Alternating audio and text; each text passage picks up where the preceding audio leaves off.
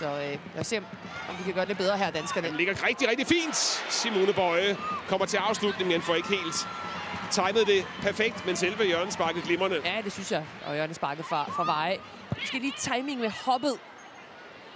Derfra fra Boy, der, øh, hvor hun misser den. Men hvis det ligger så godt, som det gjorde sidst, så kan det så godt komme frem til Nej, den ligger afslutninger. fint, og der kommer en åben hovedstøds mulighed denne gang til Rikke Sevike, og den skal hun vel næsten ramme målet på.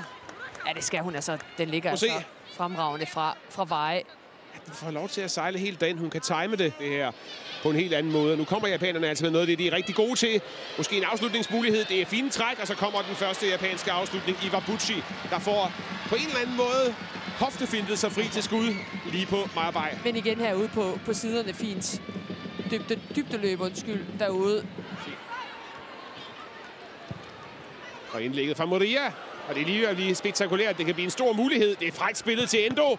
Og så kommer redningen fra Maja Bay. Jeg synes, de spiller godt i Japan Ja, i det perioder. spiller, det synes jeg. fremragende, altså det her igen. Altså, de, de ved, hvor, hvor de har hinanden.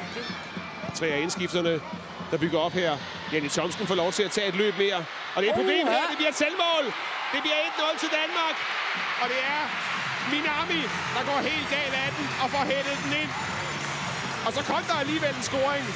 Vi fik måske ikke svaret på, hvem der skulle score for Danmark, men vi fik et dansk mål, og det er pågåenheden fra Janni Thomsen, der gør, at de er nødt til at lave den her fejl. Ja, og det er også aflevering fra Sofie Svave ned fra venstreback-positionen.